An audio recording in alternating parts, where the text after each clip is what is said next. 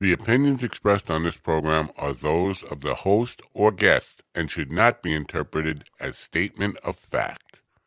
Independent fact checking and corrections are encouraged. Can we get a cup of coffee in here, please?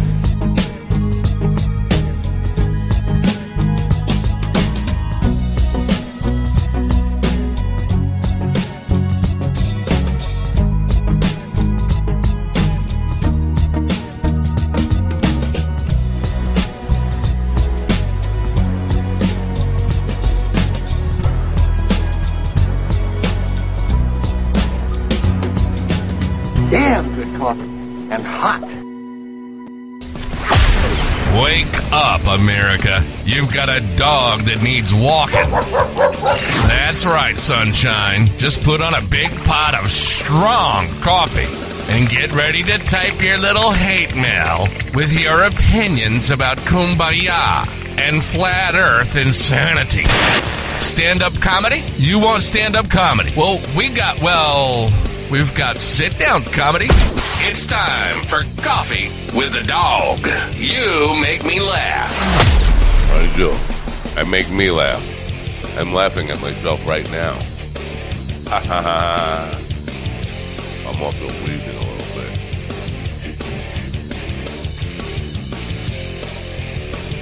I tell you, it definitely helps to plug your headphones in.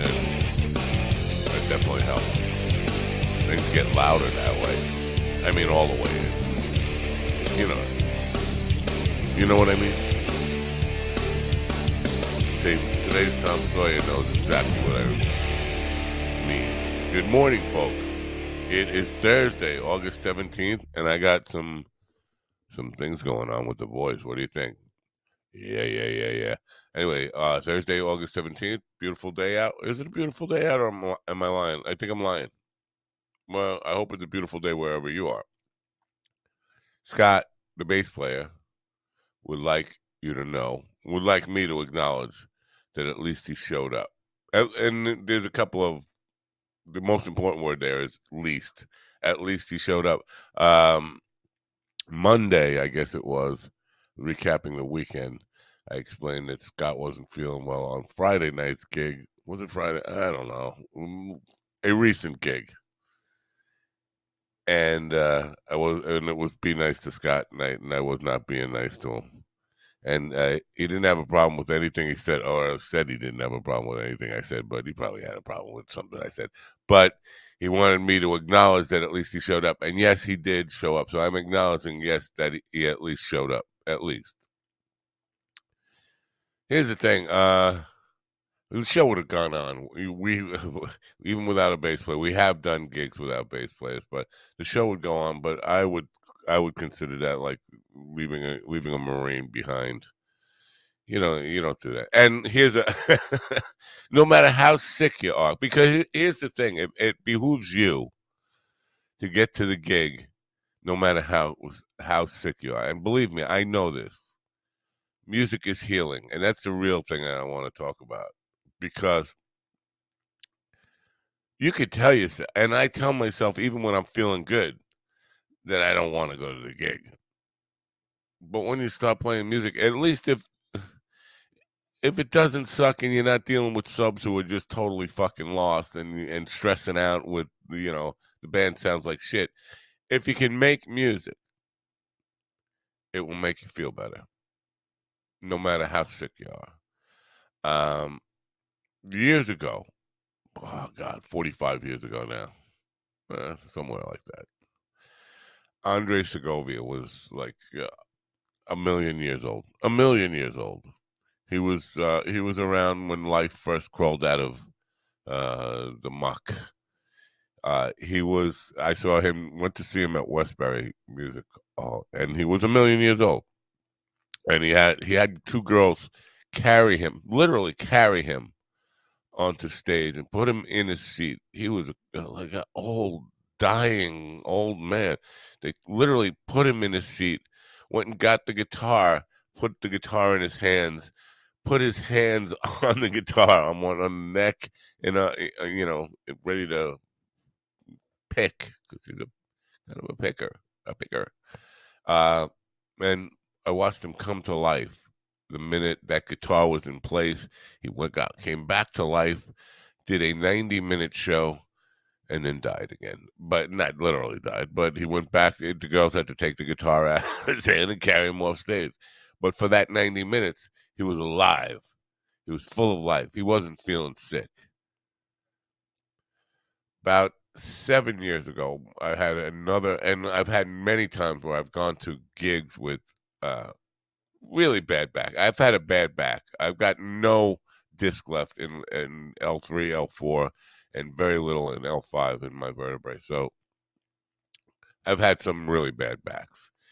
And um, so about seven, eight years ago now, I guess it was, I had a real uh, tough battle with sciatica. And if you've ever had sciatica, it's fucking torture, folks. It's fucking torture. Uh, and it could come in degrees, I guess. But for me, it, you know, it never goes away. I still have it now, of course, because I have not had a back surgery or any stuff. But the excruciating pain you're in. And I could basically not get out of um, it was all I could do to sit down, sit up. I couldn't lay down in a lot of cases, and my bed was just a torture chamber.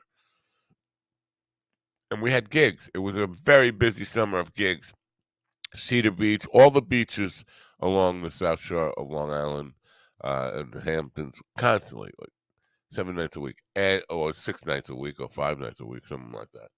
Anyway, uh, to get out of the chair to get in the, the car or van to drive to the gig was was took me a half hour just to get from the chair into the van and I, I would have to go really early and like really kind of I, the, on those days i had a um a cabinet that was on wheels and I would put stuff on the wheels, but I, it was torture. I'm, I'm, like crawling the equipment into to get it on the stage and like almost tears coming down my face in pain, uh, in brutal, uh, excruciating pain. Five nights a week. And I would get there early, set up my equipment, and then lay down on the stage like a dead man until the gig started. And I would, oh, every night I thought, I'm to just sit in a chair. I'm, if I can get in a chair, I could get through the gig. And I'd be put in a chair, and we'd start playing. And within three minutes of we start playing, I'm out of the chair. I'm standing up, and I'm feeling no pain for the four-hour gig that we would play. And then I knew uh, it was like uh, adrenaline. I knew that I had about thirty to forty-five minutes after the gig ended to still be feeling healed Music healed me. But then it would come back and I would be a cripple again. so I had that 30 to 45 minutes to get the stuff in the van and get me in the van, get me situated in the van so that I could drive and then do it all over again the next day. But the healing power of music. So for anybody out there, if you're ever so sick that you're thinking, I'm just not going to show up, the reason you should show up is for yourself because it will make you feel better if you can get into the mindset of I just got to get through this. I got to play music. I'm telling you, music will heal you. And and some people might be skeptical of that, like, well, I've gone off the deep end now, because that sounds like a new age kind. Of, no, it will heal you, not not heal you permanently. Know, listen, no matter what you got, you're still gonna have to deal with it eventually. But it will get you through four hours of your life uh, and a little bit more uh, before the sickness or pain or whatever you have, whatever you're dealing with, comes back. So, you know, it's.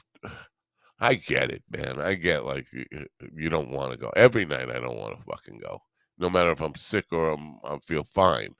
Last night was no different.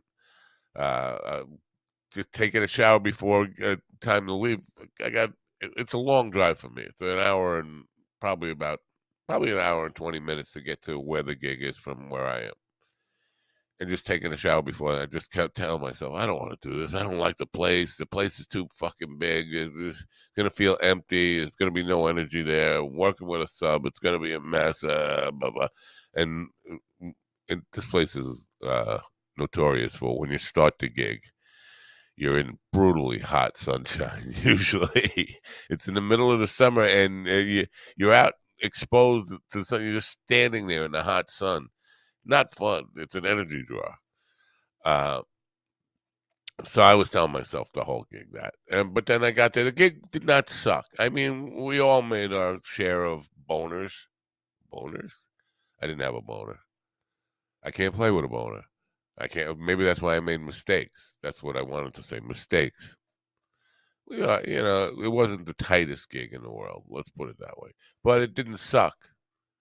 It didn't suck anywhere near to the extent that I had built it up. I get that every fucking gig I play. I don't. I don't want to go, but you got to go. You just got to go. Uh, good morning, Bean. Bean's in the chat room. Let's, uh, ladies and gentlemen, the Bean is back.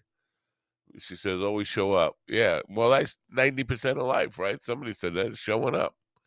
So Scott is a little upset. He wants me to acknowledge. And now, here's the thing. Somebody asked me the other day, who, why do you call him Scott the bass player? That makes it sound like he's part of a, a whack pack, like Howard Stern. You're trying to be Howard Stern. Speaking of being, yes, I am trying to be Howard Stern. No, um, um, I know. I call him uh, Scott the bass player. First of all, he's not a bass player. He's a guitar player who's playing bass with us because that was the only position available. um, so he's got the bass player, but you know what? It keeps a little bit of anonymity. I'm not going to name him because, uh, especially when I'm bad mouthing him like I was, I'm not going to give you his first and last name. It's just easier to refer to him as Scott the bass player.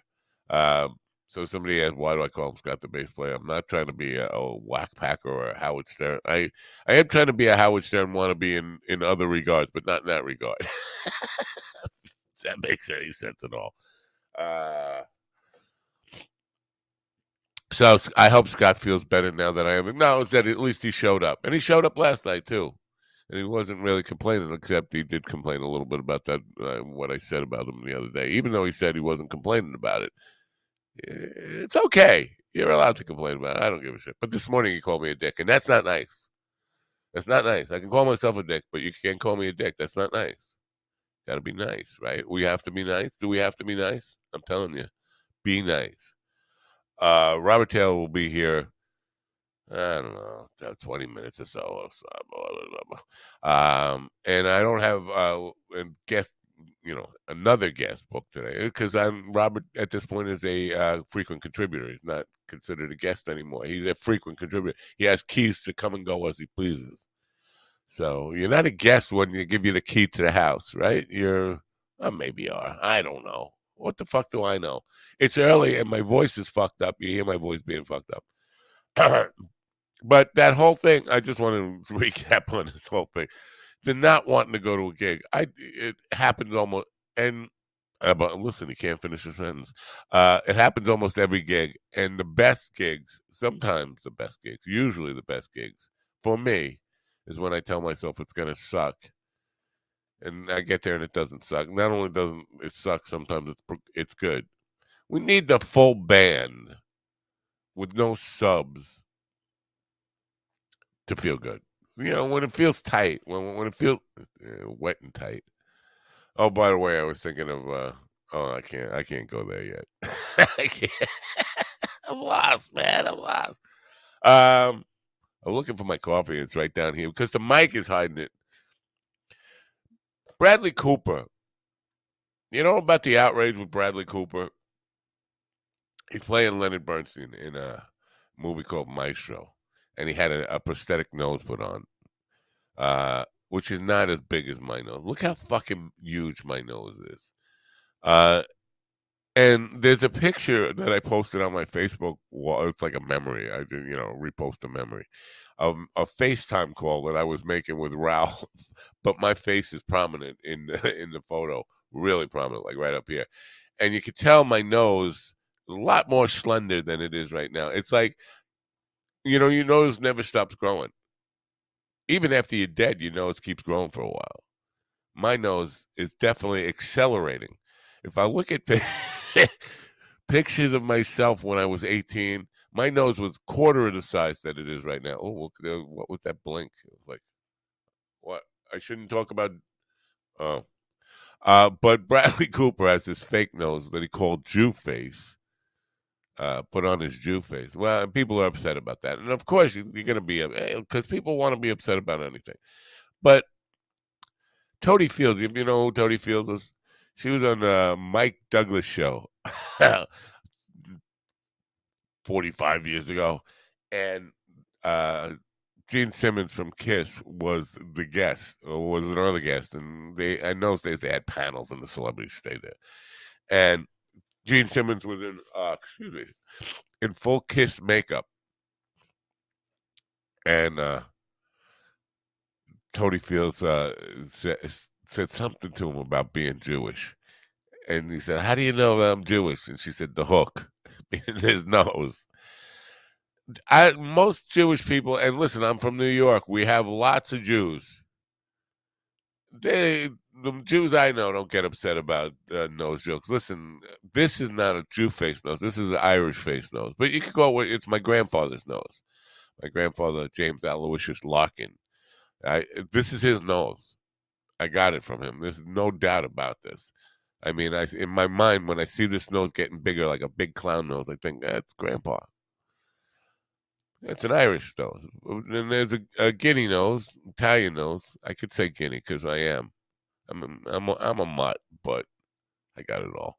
Anyway, you want to complain about me saying Guinea, but uh, the Jews I know are not complaining about nose jokes. Believe me, so many Jewish people I know, a lot of Jewish people I know, have gotten nose jobs because it is a cultural trait. I'm not saying every Jew has a big hook nose.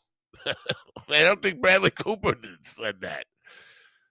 But you can't just, uh, it's like, I don't know. We're too sensitive about this stuff. Now, I, if you're a Jewish person out there and you're offended by Bradley Cooper saying Jew face, let me know.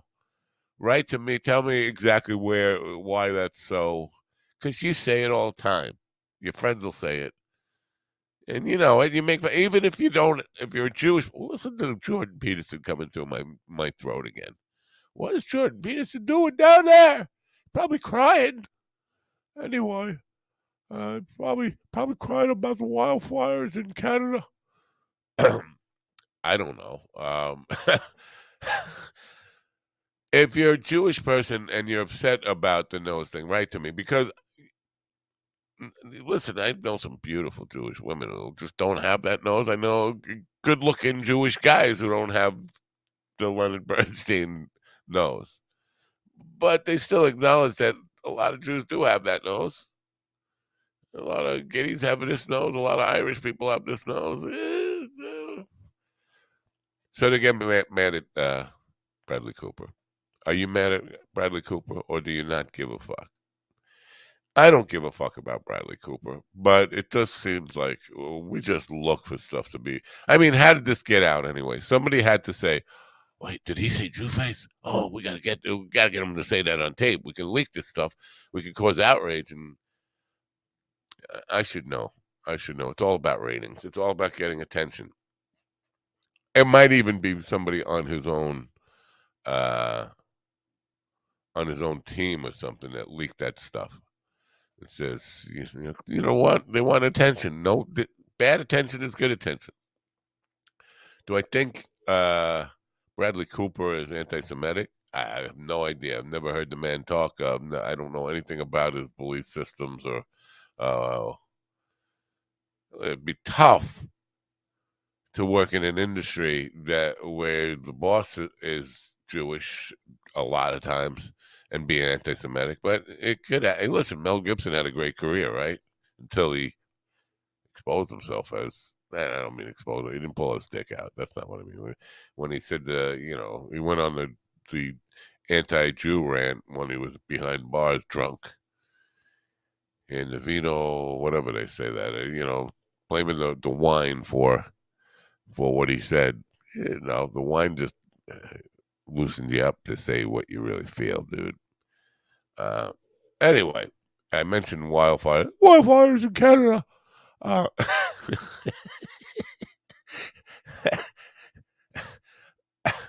I don't know. I just naturally becoming uh, Jordan Peterson. It was just scaring me. Uh, wildfires everywhere, man. But there's a town up in Canada now. What's the town's name? That is being evacuated. Uh, Canadian officials or, or order evacuation of war. I can't even fucking talk anymore. I didn't sleep well again because uh, I was crying over uh, the fact that I did not acknowledge that Scott just uh, that uh, Scott at least showed up. I was literally in tears over that. That I I felt so guilty. Uh, no, that's not true. I don't fucking I don't feel any guilt. I'm incapable. Us uh, sociopaths and, and psychopaths like me, we don't feel guilt. Um, you think you think I don't feel guilt? Is that what you think? Just because I said that? Uh, anyway, uh, Canadian officials ordered the evacuation uh, no, evacuation of Northwest Territories. My eyes are going too, man. Uh, I'm shot, people. I'm shot. My eyes are going. My ears are going. My dick went years ago. What what good am I? My hands don't work. I I at this point, if anybody would like to use me as a doorstop, that's about what I'm good for. Maybe a paperweight. I don't know. You got papers you don't want blown around. Just I'll sit on them for you. That's how good. I, that's what I'm good for. Um, Northwest Territories, uh, capital of Yellowknife, and several small communities on Wednesday. So you know what wildfires everywhere. We got them in Maui. I wonder if Canada is going to send their the, the victims of their wildfires seven hundred dollars per family. I just got to talk, uh, say something about it because I bash Trump enough. I don't. I feel like I don't bash Biden enough. and there are a few people who will defend Joe Biden over this but most people, if you if you're rational at all, you can't. There's no defense of it. Biden has really done nothing. Words are cheap, and, and but a president is expected to at least give the fucking victims of natural disasters hope that the federal government might help them out eventually. You say something. Go out there and, and at least give them a, a reason to start rebuilding, a reason not to kill themselves tomorrow. Go out on television and say, you shouldn't kill yourself because we're going to help, even if that's a lie. But he hasn't done anything like that. And then what they're planning on doing is giving $700 per family. If you lost your house, three of your family members died. $700 is going to uh, change your life. It's going to make your life better. Is it going to have any impact? If even if you just lost your dog, and I say even even if you just, that's a big thing. But let's say you lost your pets. That's and for a lot of these people in Maui, that's minimal. To be honest, it's minimal for what happened, but it's a huge thing. With seven hundred dollars? Are you fucking kidding me? My heart broken in pieces. You gonna give me seven hundred dollars like that's gonna fix my life? I lost my house. I lost my cars, my business, my dog. Seven hundred dollars. No, I don't know where we're supposed to get money for to, to fix everything. You would think, with all of you know, we I don't know, seven trillion dollars on fucking military stuff there'd be some money to help out victims of, of natural disasters beyond hundred dollars per family. You're never gonna you're not gonna get your house back. You're not gonna get your business back. And if you have to even if you have to bury someone, oh God. If you have to bury someone that died in a natural disaster, seven hundred dollars doesn't cover the fucking coffin. Or the urn. Or any of it. I think cremation is like ten grand. Don't quote me on that. I'm not. I'm not in the business, but I think that's what we paid for my mom years ago. So yeah, yeah, seven hundred dollars. It's like you fucking. That's a bar tab for a night to get it, get yourself good and drunk. But I wonder if Canada's going to do that now. Oh, I mean, and, and what's their dollar amount? Northwest Territories, Yellowknife. I guess I'm thinking, um, and I don't know shit about Yellowknife. I should look it up. But I'm thinking property, uh, uh, still seven hundred dollars goes a long way, a lot further than it does in Maui. You would think, right? Yellowknife, Canada versus Maui, Hawaii. Real estate prices or everything is much more expensive in Maui. Even cold coffee is more expensive in in Maui. Anyway, uh, Robert's in the back. I'm going to bring him in, but I have to get ready because I have to do this the right way. We always have to have the music and all this stuff in line. So uh, let's let's see if I can pull this off on half a brain.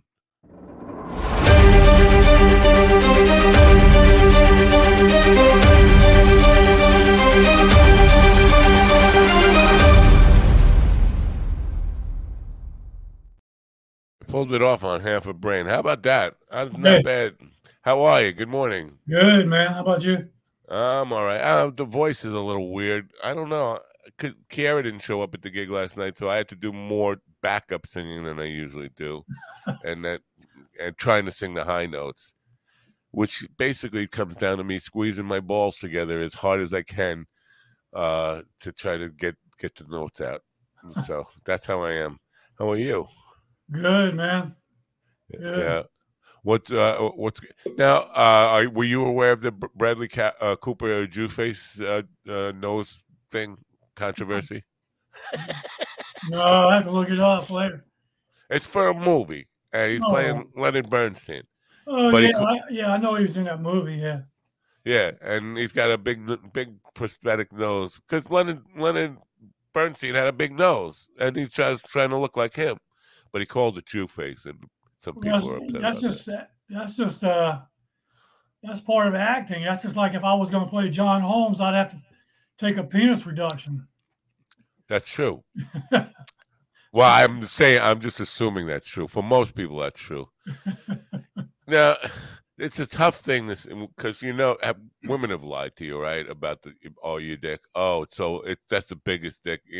No, have you ever gotten that? Like people, you know, a woman is lying. Like she thinks you're fucking huge. She thinks you're John Holmes, and you have to say, listen, I've I've seen porn films. I'm not small. I'm not tiny, but I'm not. Don't lie to me. Don't tell me this is the biggest cock you've ever seen. Have, have, have you had that or not? Is it just me?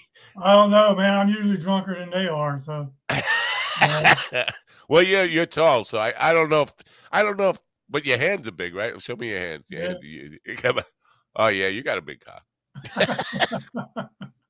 I would think. I don't know if it's really. It was Doctor Doctor Miller, who was uh, rest in peace, Doctor Miller, who was one of my mentors. He was 84 years old, and he was fucking a 23 year old uh, secretary in in the hospital, and he got caught. Turned out he was doing it with his wife. Like he he was having sex parties with this young girl. With sorry, talk about the day. Sorry, Doc. Uh, but uh, he got suspended for that. But uh, he had other like hot. He's 84, and he, he was 84, and had all these hot young girls. And I asked the, one of the receptionists. I said, the-" "She said, have you seen that man's shoes?" I don't know if there's anything to that. The big shoes mean big dick thing, and and uh, you know, from my experience, women don't really not they don't really love a, an, an oversized dick, uh, like one that's going to break them. You know, it's just the right size. Could, I had a girl tell me my my dick was too big to for her to come because it hurt. but you didn't think this was conversation was going to go here, right? hey, man. No. Yeah, gotta take what I can get. so yeah, so you read the book, right? I didn't read the book about the I didn't, I didn't finish it yet, but yeah, I'm about halfway through it. Now, would you did you get the physical book or you got it online like a PDF type? Yeah, Or, yeah, I got Amazon, um, the Kindle version. ah, Yeah, yeah, I didn't get time to do it yesterday. I'm going to do it today. I'm interested in this. Uh, uh, so you're about halfway through. Anything you can apply to what you do? yeah. Um, just uh, some of the stuff carries over, like the part about attitude. Uh, you, once you establish your attitude, you maintain that attitude for the entire bit. Or That's that's interesting. yeah, Attitude. Well, that's acting, and well, that's what with stand up though. That's what determines your point of view. That's what makes a joke funny or not. Is the is the attitude or the point of view that you take towards the topic, right? Either, like if you're saying, "Oh man, what about those? What what you were just talking about? You know, what about that uh, fire relief in Hawaii? You know, you either you hate it, you like it, you don't understand it, whatever. That's your point of view of, of how you're going to approach the the joke or whatever. Yeah, yeah, that's interesting. Uh, it's uh, somebody said, I think it was Craig Mitchell, and one he said, "I what I do every morning when I when I don't have a guest is is ad is improv." I Yeah. I, I understand it's ad lib, but it doesn't feel like improv because I'm not acting or I'm not responding to anybody. I'm just like sta- stream of consciousness, let Yeah. my mouth open and well, could, that's the well, yeah, that's improv too. Though it's improv is when you don't have anything planned. You know, like like you don't have a script or or you just maybe say uh, you walk into someone else's show and they're like, hey, and you're going to be a guest. They're like, oh man, the host isn't here today. Can you run up there real quick and take over until he gets here? And you just go up and just start ad libbing or you know, going going with the flow or whatever. But have- but there's still, even though it's improv, there's still You know, I feel more comfortable if I lay if if it's my scenario. If No, I'm no, the yeah, one that's- that's the same with stand up. You want to be in control. You want to be in control when you go up there, and, and you don't want uncertainty. Like, uh, and that's why people shit their pants when they get up there and something happens, like someone heckles them. The best one is when you see new guys get up there and try crowd work, and it backfires on them, and they don't know how to get out of it. Right? It's, man, that's the best thing. That's the greatest thing to see if you're sitting in there as a comic watching the show. man. We need a we need a like a, a compilation reel of like uh guys trying to do crowd work who weren't ready for crowd work. And, Well, what- and that's getting- what- that's kind of it's not on my uh, YouTube shorts thing. That's what I'm doing. I'm not. Sometimes I'm doing crowd work, but most of the time I'm just introducing new jokes, and, and I eat shit probably eighty percent of the time on the jokes, man. I'm just, I- you know, it's just like I, I, I deliver the punchline, and I'm just looking at the audience for like five seconds, and nothing's happening or whatever. And that's that's the You- that's the should- best part sometimes. you should put a hashtag uh, Norton hashtag Norton Oh because yeah, yeah. he's popular enough. And listen, uh, his he he's really his his bombing reels that he puts out there intentionally do really well. He does he does well. He gets a lot of attention on those. Uh, He enjoys that obviously because he's laughing at himself and everyone. But uh, so he has this following that is already conditioned to expect right. expect that. So it'd be good to put that hashtag Well, in there. a, a lot of times though, when you do try to, even like when you're, you know, going back to like Ian Bagg and stuff, because he's uh, he's known as the the the imp, uh, improviser and crowd work. He still has certain structure that he works within. He, he's trying to lead them into certain bits Right. and certain things, and he identifies people in the audience that he thinks are going to work, and then he starts. He calls it his sitcom. Every show he, he says he does a sitcom every show, and he picks his stars out early on of who he's going to work with, and then he and then he runs through his his thing. And sometimes it doesn't work right, but actually, sometimes when it doesn't work the way he wants it to, it actually turns out being funnier because he, he he just leans into it. When it goes wrong, he just leans into it.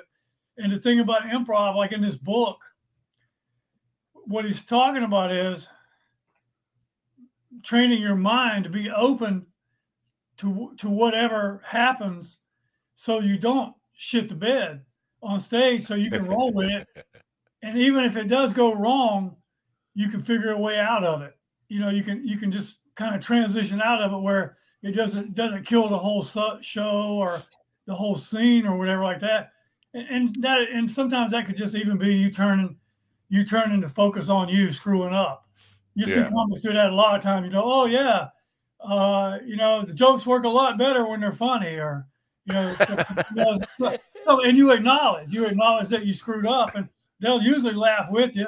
And then you Johnny, Johnny Carson was great Oh, yeah, with that yeah. in the mo- monologue. I mean, Yeah. cho- as, as after there was a while where his monologues were just sharp and crisp, and then they started to be sucky. I don't know if it was writers or, or whatever, wow. but he he he embraced the suckiness and wrote Hey, that you know, part of. a couple a couple good examples. Um, if you go back about a month or so ago, when John Mulaney was on Theo Von, okay, For God knows why John Mulaney. Oh yeah, because he had a new special. That's why he was on there. And uh, anyway, he's he's renowned for his improv skills, man. And Theo starts asking him a question, and it's the usual stupid Theo questions. And it's just John Mulaney's, and you can see in his eyes, he's just like, "Oh, what the fuck?" But he starts improvising.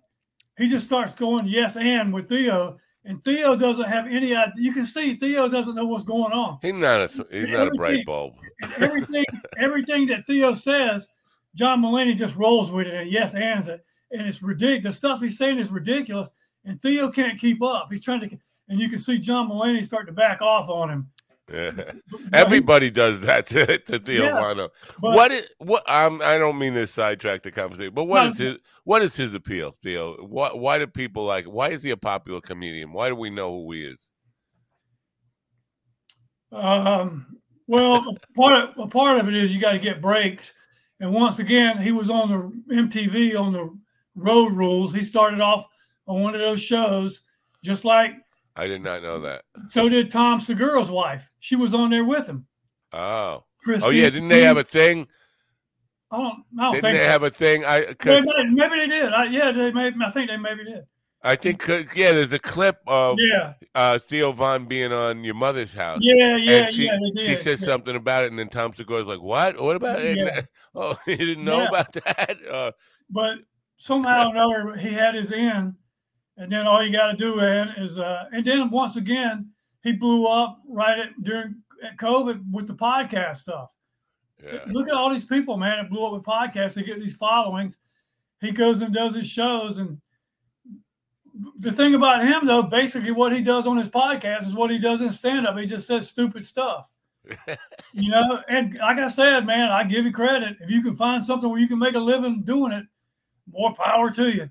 Yeah, I, Mm-hmm. I, I wonder. I wonder if you like could eat dog shit. Would that be? Yeah, good? yeah. Yeah, you, the you got you got to watch one about two weeks ago where he's got Ric Flair on there. I I can't. I I saw I saw the clip, uh, and then I I started. I was like, I can't watch this. First of all, I'm, I've I can't handle the. I saw the uh, Dave Schultz where he's he ba- bashing Stossel a couple of times. Beat Yeah. the, beat the hell out of Stossel the other day, and it just drives me crazy. And and what he beat Stossel up over was uh, just Stossel saying that wrestling was staged. Of course, wrestling staged. They don't want to admit that it's staged. Still, well, well Ric Flair t- admits it on it. He says, "Of course, wrestling's fake." right. He, he does this whole thing, but he, but you can still get hurt doing it. Right, of course. Uh, y- y- yeah. there's lots, lots of injuries can happen, even if it's all uh, plotted out well. And but yeah, these guys are fucking huge athletes, and you Yeah. know, shit can happen. I don't care how scripted it is. My tall ass isn't standing up on the top rope and doing a freaking flying whatever across the ring and landing on somebody. To to be 300 pounds of fucking muscle and to be Yeah. able to do things that acrobats can do is Yeah. is fucking amazing. Absolutely. I mean, it's worth the respect on that. So I don't know why they get that defensive, but a lot of them still do. I know Ric Flair, and there are other ones besides Ric Flair. But there was that clip. Uh, some lately, it's been like all over the stuff. But because Bill Maher was trending the other day, and they pulled up the thing where Rowdy Papa, Ra- Rowdy, Rowdy, Yeah. Rowdy. I can't even say Rowdy Roddy Piper Yeah, pulled his pants off.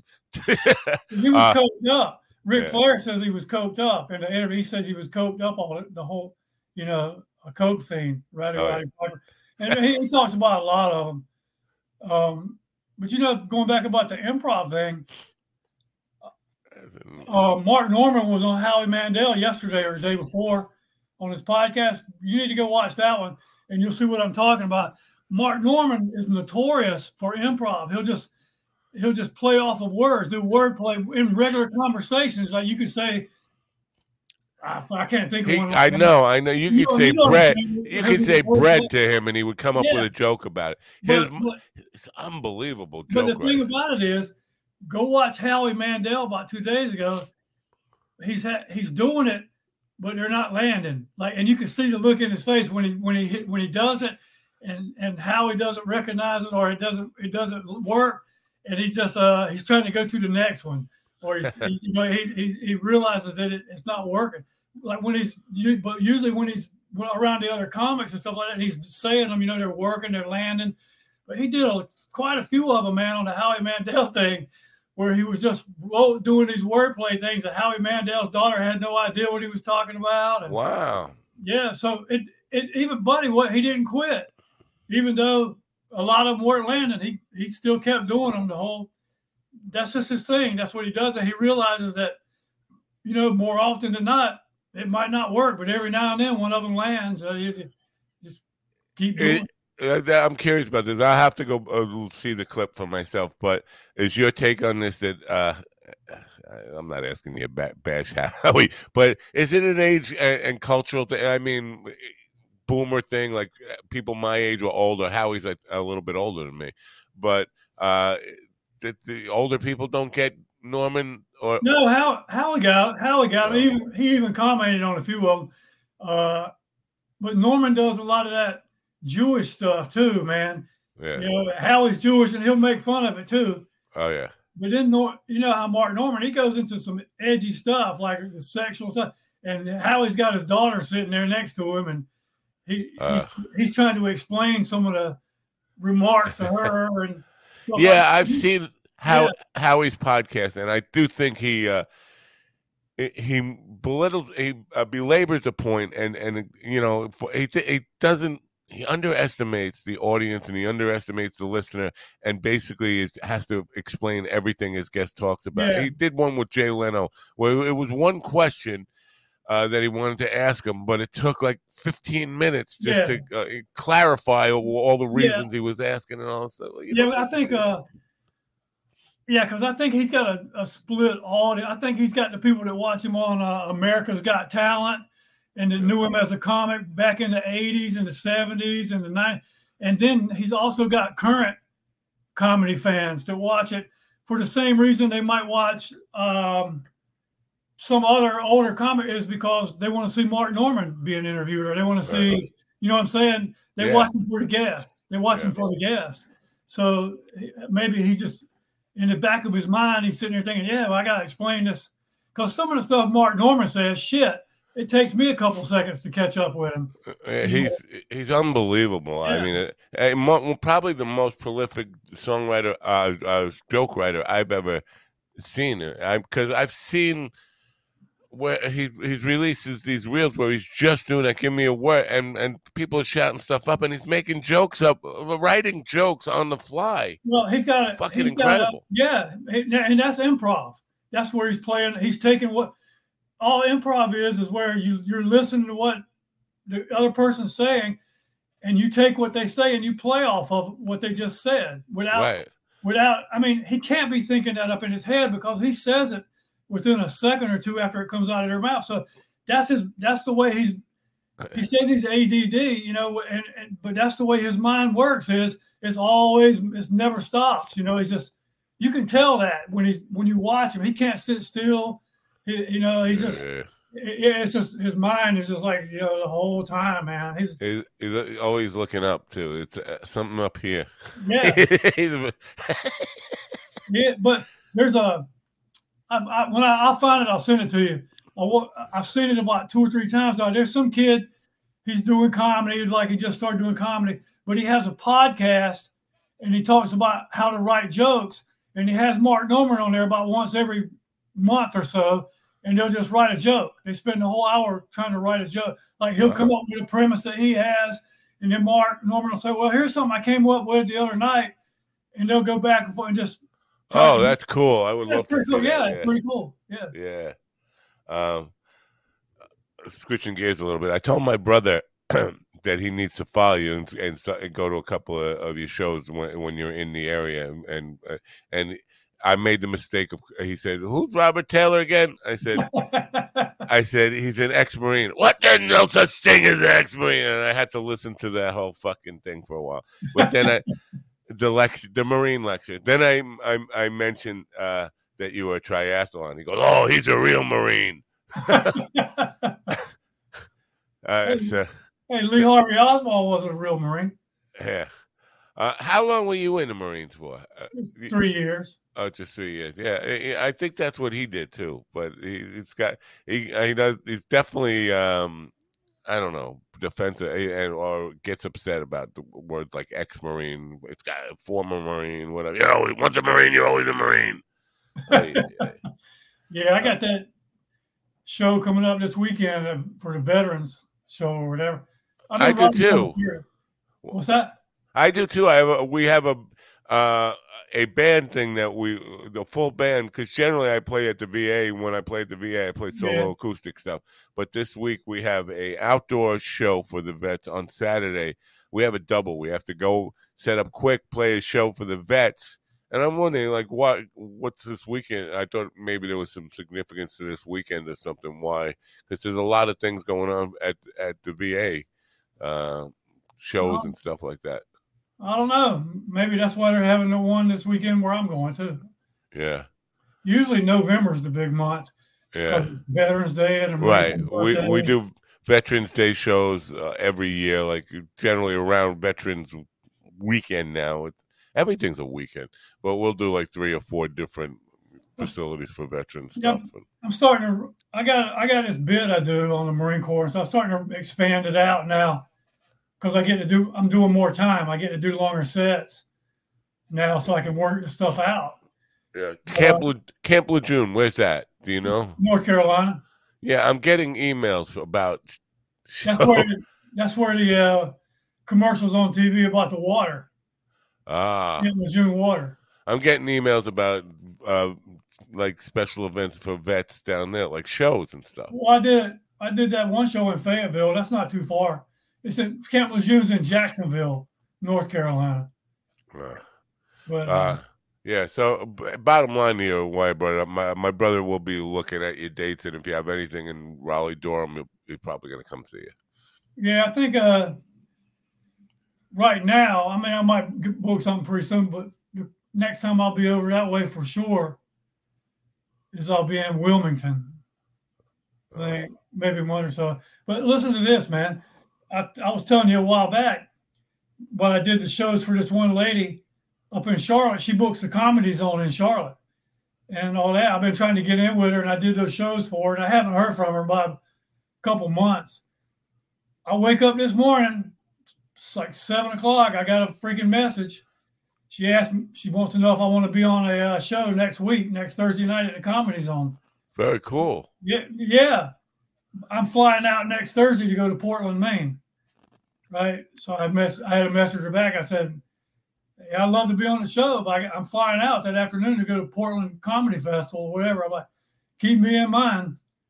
Uh, that's where you want to get in up there, man. Wow. So, you're flying to Maine. Are you going on Breeze Airline? Air- Airways? Well, Amer- American. no. Well, Breeze has this thing, uh, thirty-nine dollars one way. Yeah, you, you, you gotta get back. Probably don't. They probably don't come back. yeah. My brother said it was an hour flight, uh, and it was really good. He said, and he's he's a complainer, and he didn't complain at all. I guess it's being cheap. he's not cheap, but I mean the price of the ticket was cheap enough that it.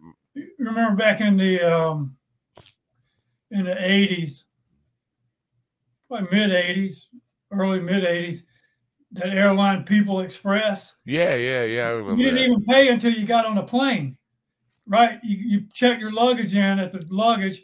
You got on. They gave you a ticket. You got on the plane, and they came to, down the aisle with that cart thing, like the drink cart, and you paid for your you paid for your ticket on the plane. And if you had a bag, you paid three dollars a bag. Right. bag- Yeah, man. Kind of like the old train, Long Island Railroad. You used to just go in, and take your seat. The conductor would come by, and you'd give him Yeah. cash out of your pocket. It was ninety nine dollars one way anywhere in the U.S. I remember that. Briefly. Yeah. Yeah. last. Right. Lots of that stuff. Uh, I might. I'm leaning uh, back towards going to Bisbee. Here's the thing, though. Um, my airport, Islip Airport, does not go to Tucson or Phoenix ever. There's no way you can go. They stopped going there. And So, in order to go to Tucson or Phoenix, I have to go to JFK, New York City, which is it, it's not a deal breaker, but it's something I don't want to do. Um, but I I don't know because I haven't traveled in a while. I don't know if I should play the game. Um, the game means don't buy the tickets, don't buy the plane tickets until like the week of, and then try to get a, a cheap deal on Yeah, last yeah, minute yeah, flights. That, that doesn't really work a lot because every flight I've been on in the last year or two has been overbooked. Every flight. They, they Really? just- they, jam the flights up because they're cutting back on the number of flights because they don't have pilots. Right. Right. So you could. I'm not. But I think the reason, uh, uh, well, I, I, I maybe we're putting cause and effect in the wrong order, and maybe I am. But I would think the reason it's packed is because they're doing a lot of those last minute sales. Like, yeah, maybe I don't know, but I'd Yeah. be the one that if I took the risk, I'd be the one sitting my ass at the airport watching that plane take off. well, that's what it sucks if I go if I go and pre uh, book the uh, the trailer park, Shady Dell. Uh, book, book a, a trailer for myself down there for the show, and book that, and then I can't get a flight because I, I, I boxed myself out. That would really suck.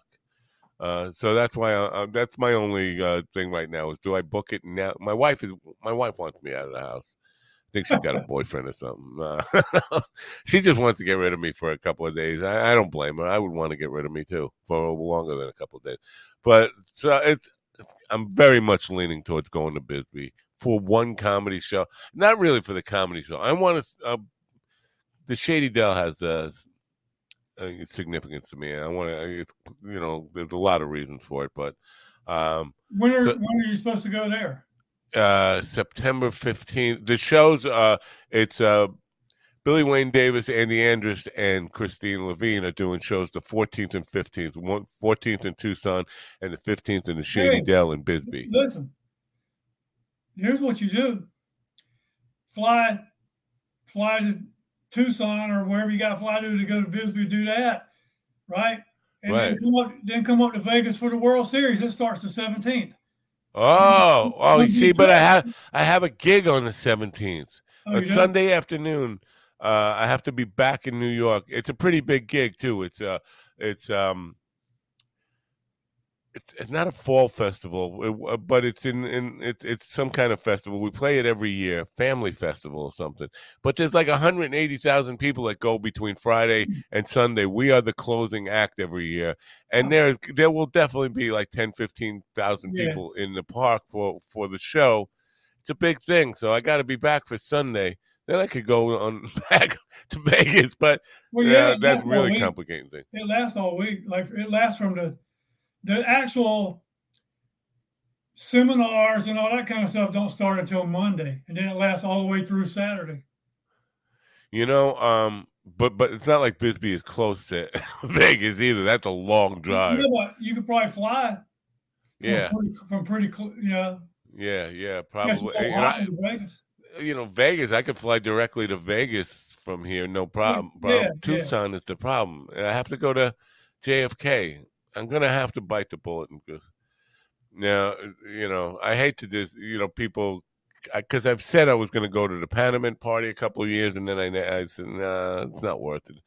Uh, in the back of my mind, this is crazy. It's a crazy idea to go out just for a day or two, uh, just to because I want to get some video in, in the trailer park because it's it's got this like classic retro Americana feel to it that Yeah. just like fucking magical, and I want to be there. I've written a song that's about a suicide about a girl who could commit suicide there. I feel like I have a, an obligation to at least visit the park and get some video there for for the video I want to put together for the song. You know what's weird, man? Like I lived in San Diego all those years, and I, I grew up here, and like here, you know, it's there's bad mouth trailer living in trailer parks and stuff. But in San Diego, you you ever seen those trailer parks in San Diego? Yeah, These, were, those things are nicer than freaking neighborhoods, man. There is a senior citizens trailer park here that is five star. It's it's a fucking it's amazing. It's a resort. It's it's it's it's something that and There's one, there's one in San Diego on Mission Bay, right down Yeah. at Mission Bay Park. Right. It's ridiculous. It's yeah, it's nice as shit. yeah. Up here, it's on the Long Island Sound, and it, it, it they got a golf course. You know, Yeah. it's fucking beautiful. It's like it's a, a great place to go if you're going to retire and you're downsizing. And listen, you know what? The older you get, and I'm going to face this today after we get off the air. I got to go mow the lawn. I got to go move fucking ten yards of dirt. Uh, it's you know I'm too old for that fucking crap. Man. Live in a trailer park and they'll, they- they'll take care of all of that for you. But I'm they don't not- have grass. They don't have grass out there either in Arizona. They just put rocks. rocks. Yeah, You know, xeriscape. That's what they call it. I'm not. I'm not one of the people who badmouth all trailer parks, but there are there are some pretty scummy redneck white trash trailer parks in America, uh, and I've seen people who live in those too. Uh, and I've I've been in that world. When there was a lot of that in New Mexico. I mean, Me- Yeah. New Mexico is full of poverty. Um. Anyway, so yeah, um, you know, uh, it looks like I'm going to busy. Uh, I don't want to commit. I have commitment problems. Commitment issues. I never knew I had commitment issues. Uh, not in terms of relationships, but of uh, booking flights. I have a commitment issue. I'm a, That's my problem. Is I'm the opposite. Like I'll freaking commit in a heartbeat, and then when it gets time to, for me to have to go, I'll start like, "Damn." I- That's me with did- gigs. Why did I do that? Yeah, that's me with gigs. That's what I was talking about earlier. Every gig, I'm thinking the date of the gig. I take it as soon as the booking agent called me or somebody said, "Got a gig on this day?" Yes, I say yes immediately without even thinking about it.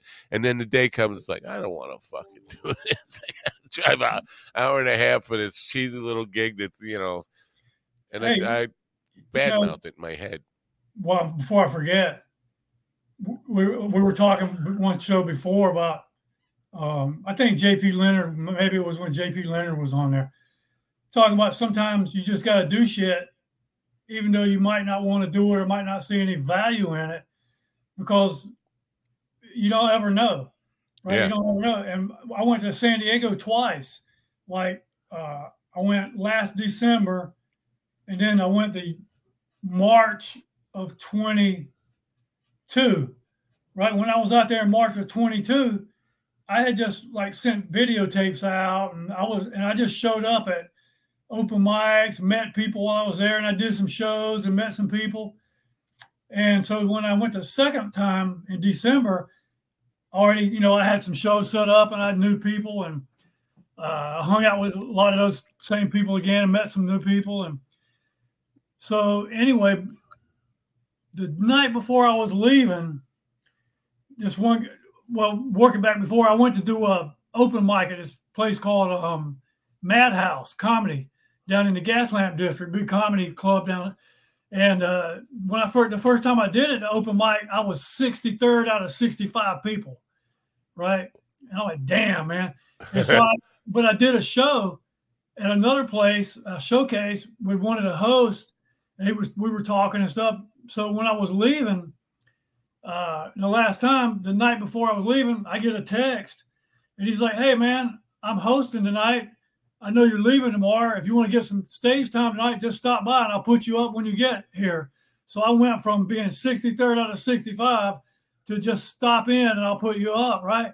This guy messaged me uh, this past weekend. He says, Hey, I'm now booking at the Madhouse, booking shows at Madhouse Comedy Store. If you give me a two month notice, I'll put I can put you on shows. Wow. yeah. So just that, Yeah, good. just take take advantage of opportunities and you never know and yeah i mean now that we uh for me i we are booking lots and most of our work is private parties private affairs all that comes from gigs that we didn't want to do where we're passing out people ask for cards and then they end up you know yeah. end up booking that stuff. So yeah, yeah, there's complete value in doing the shit you don't want to do. I get that, but when it, that doesn't change your mind that on the moment of getting Yeah, yeah, of yeah. getting in the shower, you're just telling yourself, I don't. Why did I say yes to this? I don't need this money. Why the fuck did I? Yeah, and I can't tell you, I can't tell you how many times, man, I've showed up at a place that I've never been to before, and I'm looking or I'm going on, God damn. I'm like, man, I can't believe I'm, uh, you know, I'm just sitting there, and it actually turns out to be a good show. yeah, You know, it, yeah. I'm- I almost got to the point where I lie to myself, Yeah, telling myself it's going to be a bad show, so that it, it's a better show. yeah. hey, I know. A- I mean, you never, you never know. yeah, uh, who you, but you know, it's like when I told you, I, I did. Uh, my son was with me. I did this showcase at this place called Universal Bar and Grill in North Hollywood. I had done it before. I sent a video out and I did it, and it turned out to be a great show. So I, we were going out, and I was doing a show in Hollywood on a Monday night, like at ten o'clock. And I remembered that other show at Universal Bar and Grill was at seven. So I messaged Chris, the host. I said, "Hey, man, I'm gonna be up there. Could I get on the show?" He said, "Yeah." So I took my son. I was telling my son about how cool it was the last time and stuff like that. It's like a dive bar, man. We showed up.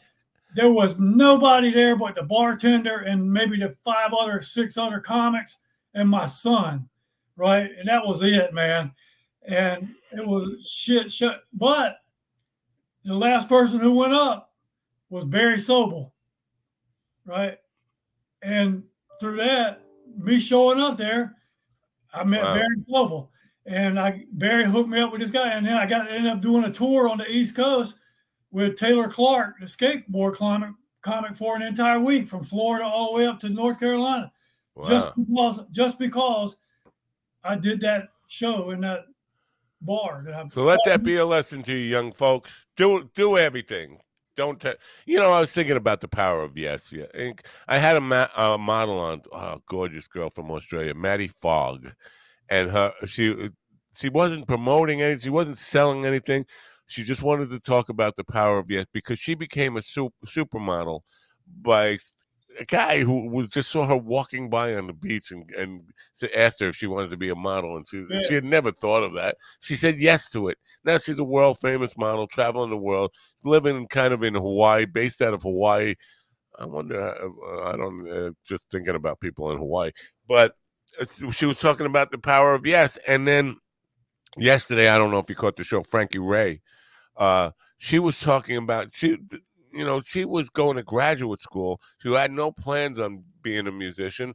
Her the drummer said, "Do you want to do a gig tomorrow night?" And she said yes to it without, you know, Yeah. without hesitation.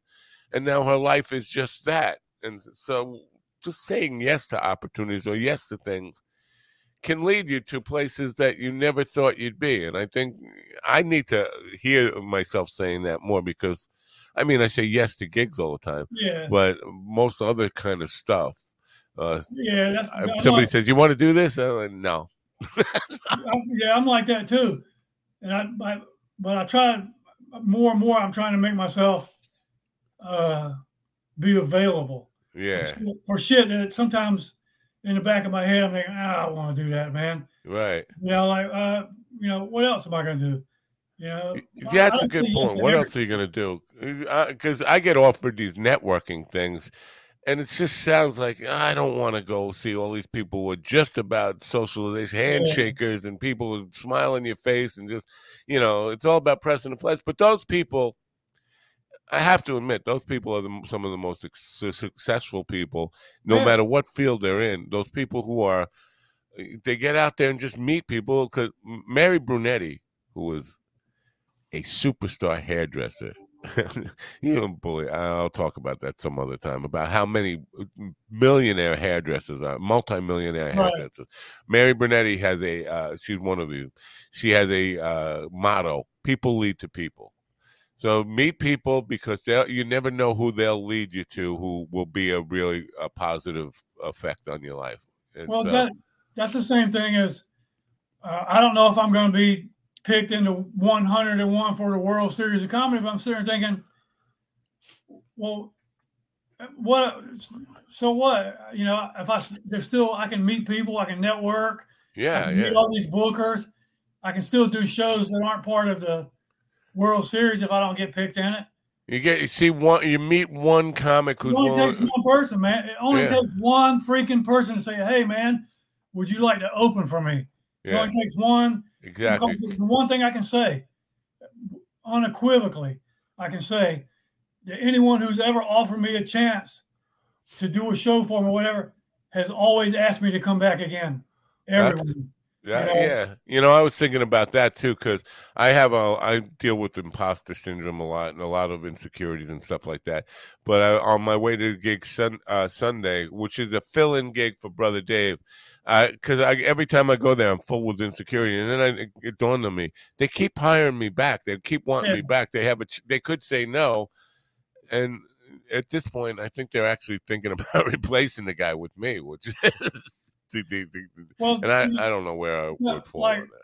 they say they say stand-ups are the least confident people in entertainment. Yeah, Like, yeah, you, you have a great show and wake up the next morning you're like, damn, man, that you Oh. worry about the you worry about the, the show you're going to do that night. yeah. I, I, in the car on the way home, I'm like that. I don't even Yeah. need to wake up the next day. I'm like, I could fuck up one little thing. Last night, I was think I just kept reliving one mistake I made on guitar last night. Yeah. And the audience didn't hear it. I don't even think the band members heard heard it. But I do that. I do that every freaking show. Like, like I've lately I've been doing these 20 minute sets and I'll get done and it never fails. I'll get done. I'm sitting there thinking something wasn't right. Something didn't seem right. Something and in my head I'll keep going until I can realize realize that I'm, I forgot to do two jokes or I forgot. I, it never fails. It'll drive me crazy too. That I Yeah. forgot to do two new jokes or two. You know, I, I forgot something even though I had a good set. You know, it's like, which is good, I, I guess, in a way that you always you realize that it's never perfect, that Never you can will. always get better. Yeah. You know, but Bob also- Ross used to say, I, "I hope you're plagued with dissatisfaction because it'll keep you doing it." Uh, you Well, know. but in stand up though, what happens a lot, well, with me, is I always keep. I have to catch myself because I start deconstructing jokes. thinking, oh, I can get that. Oh, that can be better. And next thing you know, it's not even funny. I'm like, what the hell, man? I'm like, what the hell did I do? yeah. Because you sometimes you just got to leave it alone. You know. Yep.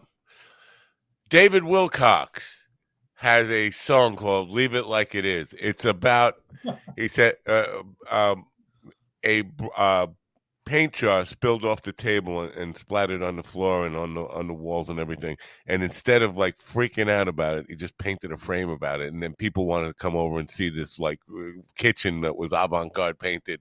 And so it's leave it like it is. Never mind the turpentine. It's fine Yeah. uh, a really good good, song and, and and a lot of of that meaning it's ba- basically leave it like it is man don't overwork it don't overthink it sometimes the most beautiful art happens by accident and if it does don't try to improve it yeah. A Yeah, and that's the same thing too. So that's the same thing too with comedy. Sometimes it'll be an accident. Yeah. You know, but then you you get all caught up and think, oh man, well, I can expand that out. I can I can build that out. This is gonna be great. Next thing you know, it's not even funny. You're like, what? How did I screw that up? yeah. You know, and, and I, for me, some of my favorite jokes from other comics are the simplest. Like Norm Macdonald, most of Norm Macdonald's funniest shit is just this simple. It's some of the simplest stuff that you know. You're like, Jesus Christ, that's funny, but that's simple. yeah. You know, it's so freaking simple. So yeah, we overcomplicate shit a lot of times. Now, um, I don't know if I shared this. Uh, I don't. I, I, we should wrap this up, but I, I shared this on on Twitter. I don't know if I shared it with you on, with people on Facebook, and I don't think I ever see you on Twitter. But the I last week when Greg Charlie was on, I had alluded to Mitch Hedberg when he was first Yeah. starting off. That was a different Mitch Hedberg. I found that clip and I shared it on. Uh, on Twitter. Have you ever seen that? It's with Janeane Garofalo and Mitch Hedberg. It's doing the same kind of humor, but he's not doing it with the same personality. It's like a different Mitch Hedberg. And it's 1995, it wasn't. I mean, it wasn't like it was when Right. he was first starting out. Just weird to me. It's like, what happened? What? It's a really strange clip. I'll I'll share that with you though. To Yeah, get, I'll have to check that out. It could be. Who knows, man? You know what he was into? It could have been. he didn't seem drugged up. He seemed, Yeah. he, he wasn't wearing sunglasses, which is usually he because he You had know, why, you know why he wore sunglasses, don't you? yeah because he was uh, incredibly shy and didn't want to see people. Yeah. That's what I'm saying. This was bright-eyed, straight Mitch Hedberg doing the same humor without the voice, without the over-exaggerated voice that he, you know, when when you think of, maybe Bigfoot is blurry. That uh, he wasn't doing any of that. Uh, and was it before he started doing it like that, or was it? I don't know. I don't know if he. uh, That's what I asked Charlie. Charlie didn't know anything. He didn't know what I was referencing. I did send it to him. See, that would make sense if it was before. Right. But if it was after he started doing like that, then that's why I'm saying something had to be up for him to not have those glasses on and not to have that same attitude. Wow. I- Go on. Ian pointed out something. He said he didn't have a microphone in his hand in the clip. Maybe that's why he sounded Yeah. weird. That's true. He didn't have a microphone. He had a, lo- Yeah, a it could be. lavalier mic on. Yeah. Very- telling, man. Yeah. So, yeah, and it, but to me, it was just like uh, it's something worth noting, and nobody really ever mentioned it before, so I thought it was worth bringing up. And Charlie didn't know what I was talking about. Um, so, but I do think '95 was after he had already had that persona. Would you? That's what kind of been- well, it would. Yeah, that would have been. The same time he did the sta- uh, the special with uh, with Stanhope, the uh, California roll up thing that they're in, and uh, Stanhope's wearing the, the Santa Claus hat in that one, and uh, they both, you know, Mitch was Mitch then, and that was 1995 too. So Yeah. uh, I don't know. Uh, Yeah, that's what I'm saying. You know, for him not to have those glasses on and the Yeah. whatever. If it was after he already had, I'll send you the clip. yeah, I'll send you a clip. Take a look at it and let me know what you think. You got anything coming up this weekend you want to let people know about?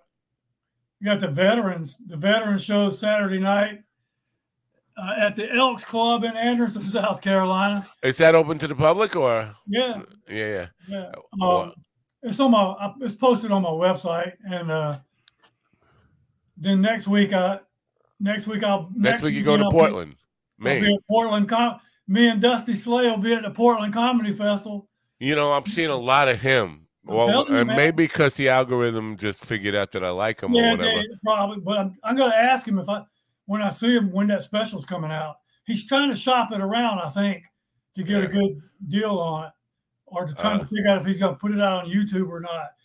But Yeah, tell, tell him you, I'll, buy him a new hat if he comes on the show. Tell him that. I, was, I have my I have hats. I was going to take him one, but mine aren't. He likes that freaking. he- You know what? The hats he likes are the ones you buy at fucking 7-Eleven. The ones hang those freaking hats that they make in China for like fifty cents a piece or whatever. Right. Yeah, yeah, yeah. That's what he wears. I'm like, my hats are too good for that. I'm like, he won't wear one of mine. Yeah. Yeah, I mean, it's not a comedy hat. It's just a I, from my coaching Right. thing or whatever like that. But I thought about that. I see him wearing those hats. The ones he wears are the ones people give him, like uh, some auto parts place or. Yeah, I would. I would give him a Mind Dog He, he'd TV. probably wear one. if it was the right hat, the right kind he likes. He'd probably wear it.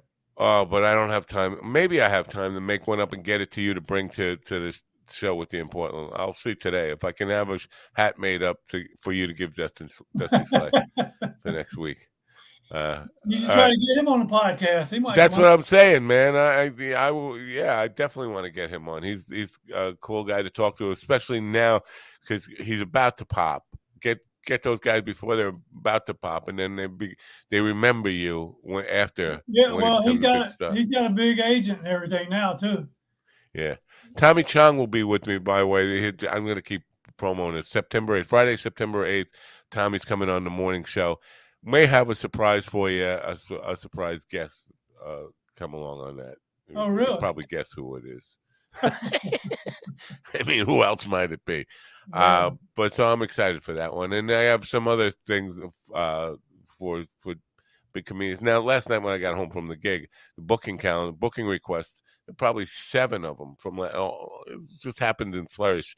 But I'm getting a lot of these health authors, you know, these Yeah. people, uh, and my instinct is to say, you know, that's not really for the morning show. But then I'm thinking, well, what if I just goof it up, let them be serious, talk about their book, and I just be like the goofy jerk, and that could still make the uh, segment worthwhile. So I have said yes to just about everybody who's requested. but I, I'm kind of telling them like the morning show is not the author shows that I. W- I'm trying to get away from doing the author shows at, at night. I want to escape that and just have the morning show. And but the morning show is different. You can plug your book. You can come on here. You can try to reach uh, whatever uh, little audience I have. But um, you, you know, I, I don't want to sit there and like go through the whole yeah. I'm done. I'm done with the whole uh, author experience. Tell me why, and you know, all those dopey questions you have to ask authors. Did, hey, did, did you ever get in touch with Jackie? Yeah. Uh, well, no, I didn't get in touch with him, but I've I've I've seen something. He's got a gig coming up this weekend, which I think is probably why he texted me. He wanted to come on. But he here's the thing. I didn't want to go here because I'm bashing Jackie now. I, I I love Jackie. It's not Jackie. It's Zinn, the guy who Zinn used to be. Uh, he was trying to use this program to uh, boost his own little live stream of consciousness uh, podcast, which is all about, you know, kumbaya. And uh, Zinn got excommunicated from the Mind Dog TV world, but he is the producer of Jackie's podcast, Stand Up Memories. And I'm noticing like every guest I have, he's kind of like going after after after he sees them on here. Oh, that would be a good one. Let me get. He's booking all these guests. Like he just had uh, Victor Benedetto, uh, De Bettetto. Yeah, he's gonna be here next. He just had him this week. It's like you know what? Uh, You're watching my show and you see- you're just kind of um, still trying to piggy bank Yeah, off of me. I don't. I know Jackie's probably not aware of that, but it, it, it bothers me a little bit. I can't. I can't lie. Hey, to um, Jackie's um, Bert Kreischer podcast hasn't dropped yet, has it? No, I, I haven't seen it co- come out yet. I asked Bert about it, and he didn't give me an answer. Yeah, I think he was surprised that I knew about it. Yeah, Uh, yeah, I, I don't. You know, and Jackie, when he sends me pictures like that, he doesn't want me to actually kind of yeah, uh, be posting them and talking about it. But you know, I, I think he was excited to be on. Uh, I would be too. Uh, I would be t- if I were on the Bertcast. Even uh, I don't. I'm not a big fan of Bert Kreischer, but if two hours on his podcast could definitely get you a lot of exposure. And you know, uh, that's what Jackie's in it for. Like, like letting people know he's still alive, still performing. yeah. We'll see. I don't know. I think uh, it's, it's there's some something weird in the air between me and Jackie. and I don't know what it is, but well, well, I'll get to the bottom of it. Maybe uh, you know what? I know he's friends with Anthony, Anthony Cumia, and he knows I, I Oh, really yeah. don't like Anthony Cumia. Yeah. anyway, I'm going to let you go, and then I'm going to wrap up. Uh, thank you for your service and all that. So I got to find the music to go to let you out of here. I can't just let you go. Uh, have a good one, man, and uh, we'll, we'll talk to you soon. Bye. All right, man. Take care.